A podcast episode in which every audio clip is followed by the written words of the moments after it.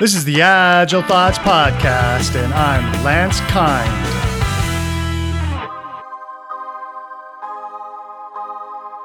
This is the series with Lee Ackerman and Sunil Srivastava about rolling out test-driven development in an entire enterprise with only one technical coach.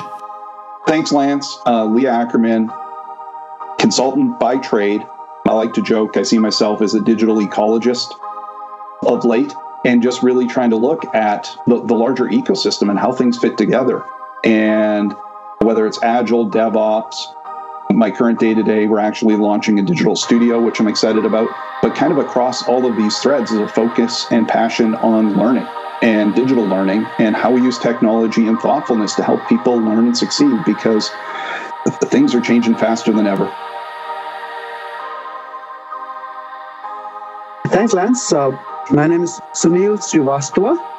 The inciting incident is about the SVP. So what convinced him about TDD? The result that we were able to share at the end of the first quarter, wherein for these teams, the fallout rates, the defect escape rate went to zero. And code quality, in the sense that code coverage improved dramatically.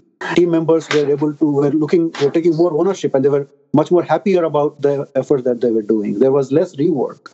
So those were some of those things, along with getting alignment with larger org. Those were the key criteria which sold the SVP that, yes, this is worthwhile, and we are going to go ahead and roll out this to the entire org as such. Sunil, I'm trying to interpret some things as well. So, I think there was very much the business driver, right? Like you mentioned, the speed to market, and, we just need to get new capabilities out there. And when we introduce something new, it shouldn't break something else. Like there were some of those technical debt challenges. And so there was very practical, moment of need type of drivers. But when I debriefed with the SVP, it also felt like there was some views on legacy. I remember him talking about being close and inspired by technology leaders and how they work and the results they saw, and aspired towards having that same type of capability. And so I think there was a little bit of both of, hey, this is pain for us right now. We need to fix this. And also, this is where we want to be. We have a vision for the kind of company we want to be. And I think in turn, the kind of group that he wanted to build.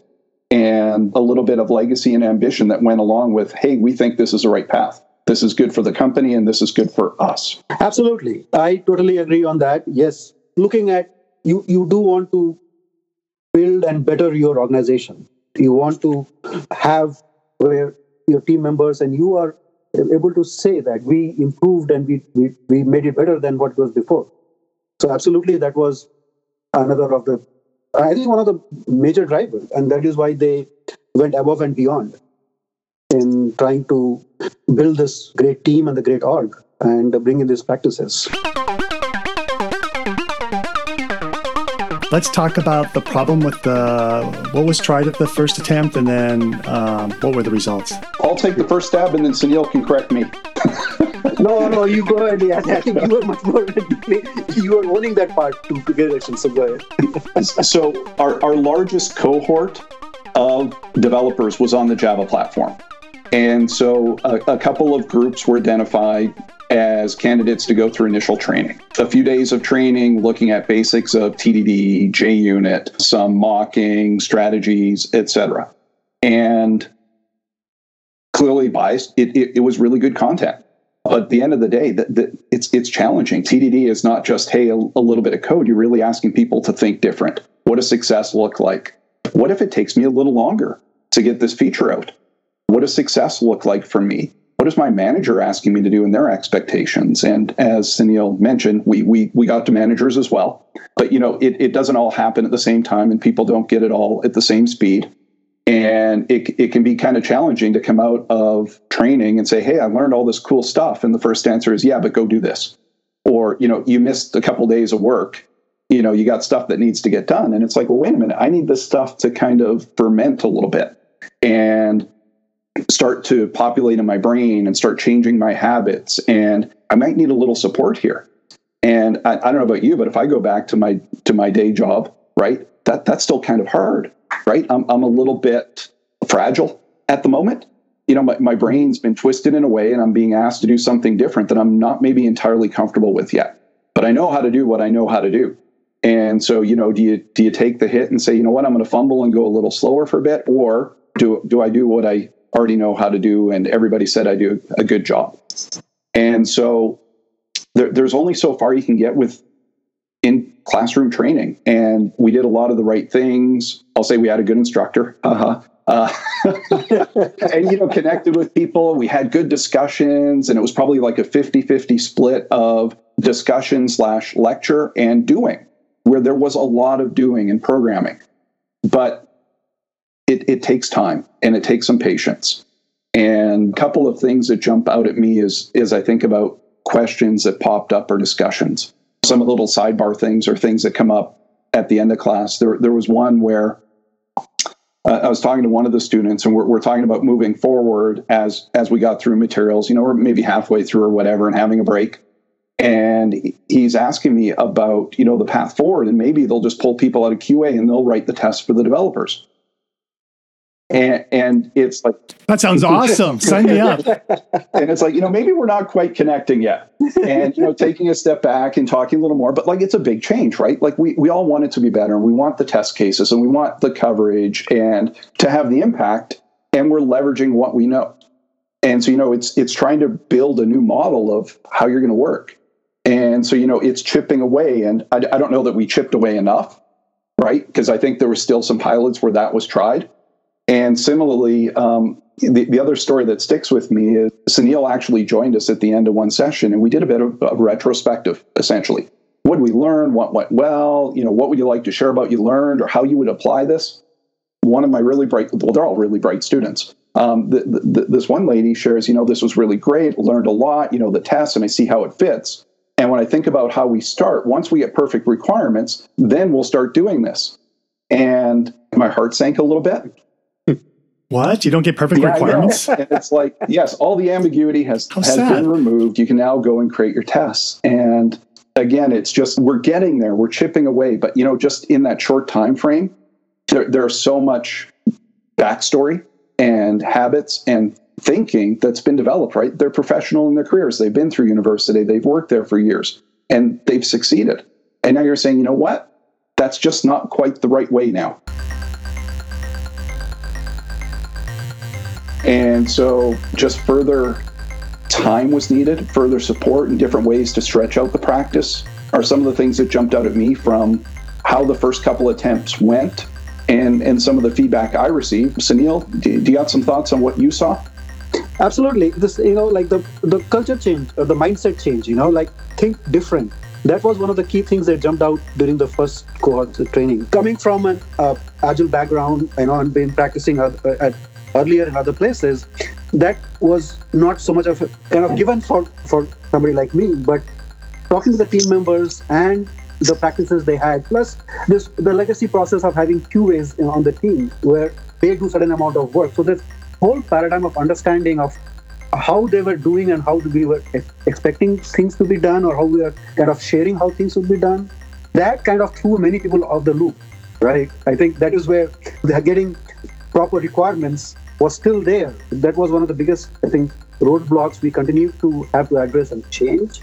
That, you know, you will not get this 100% done requirements or a VRD and those kind of things, which we did continue to address going on. But yes, that was one of the big points to stand out and for us to start actively addressing that issue and the aspect that we will be doing things a bit differently going forward. And these are things that you have to think differently. I think the mindset change, the culture change was a big part of this effort. You know, as I think about that and the approach we took, and there's some agileness in here or some leanness, I'm going to say, and you guys can call me on this, but just there was an experiment. And so we thought we'd work the couple groups, execute the class, measure, get feedback. How long was that class? Was it 3 days, Sunil? I think it was. The class became, you know, 3 days later on, but I think initially it was, we spent almost, I think, a week with them. I think it was 3 days. Okay. It was around there. It was a few days. I kept saying a few. Let's stick with, I think it was 3. Their managers would never let them go for a week, I would think. No, because the managers are also there, part of this process. Managers, some of the key managers were also there. So I think 3 to 5 days, maybe that way. And so, Sunil, where I was going to go was, as an experiment, we worked with a couple groups. Investment was made, and the hypothesis was, with a good class, trying it with folks, we'll see an improvement, and we'll measure and look at the impact. And what came back was, well, we're not seeing enough impact. What was the measurement period there for the to measure impact? Here, let me explain the whole frame and see if it's right. So you do the training for 3 days plus a couple more days to talk to leadership, and then they say, "Great, we're going to try this for a while," and then measure the impact and feedback. So I'm going to say feedback and some impact.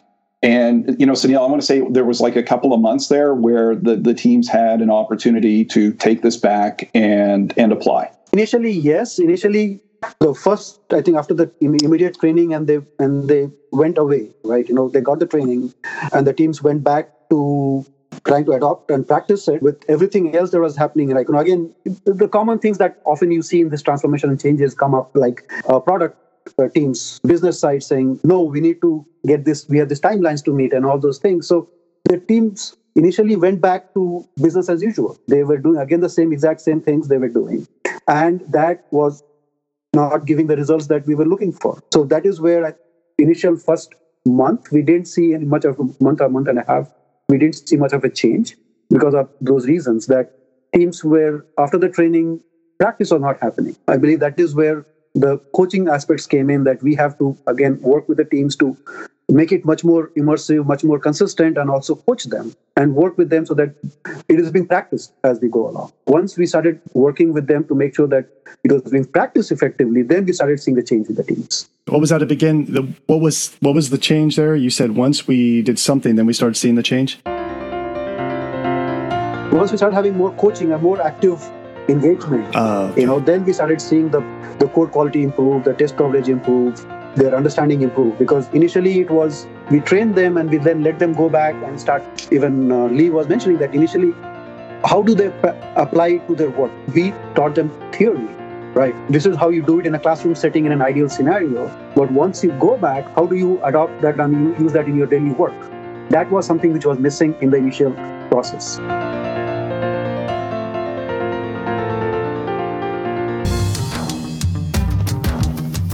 Are you interested in getting your organization to adopt test-driven development?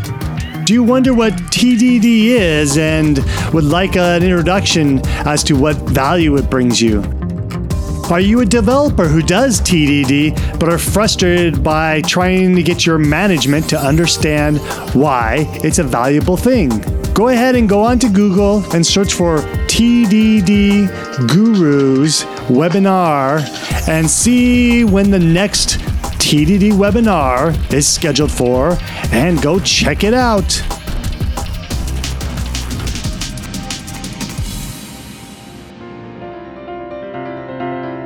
We've got some super delicious goodies in the show notes.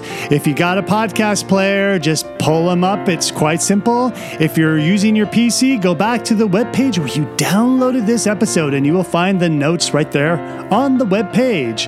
What's in the notes? There's a link to Lee Ackerman's paper about this experience of scaling tech coaching and how it was discovered through sensing and probing. There are also several links to some past Agile Thoughts episodes about TDD Gurus, the system for scaling tech coaching, and about test-driven development in general. So if you're a manager or a developer or any kind of development team member, you will be interested in those. And there's our world-famous, yes, seriously, folks, world-famous test-driven development audio drama. Check it out. And it's been translated into Mandarin and it's playing in China at this moment on Himalaya FM and Li Zhi FM, as well as being available on the Mandarin edition of Agile Thoughts called Mianjie Li Nian. Next episode, more Sunil Srivastava, Lee Ackerman, and I talking about scaling tech coaching across this enterprise. Yeah, absolutely. You know, and another experiment. It's like, okay, well, if we're not getting the results, let's try something different. And one approach could be, well, is it just the training itself? Is it just wasn't the right material, right instructor, right format, right flow, whatever? Like, what? There's so many variables. And yeah, another class was held, and it didn't move the needle where it needed to be either. That wasn't the problem. There needed to be a bit of, I'll say, a fundamental rethink. And Sunil's foreshadowing some of the things that got added where, okay, well, we tried this. We need to look at some different things. Let's look at some coaching in here as well, which we had talked about. And now it seems like, hey, that wasn't enough. We do need to do more. Let's change how we invest,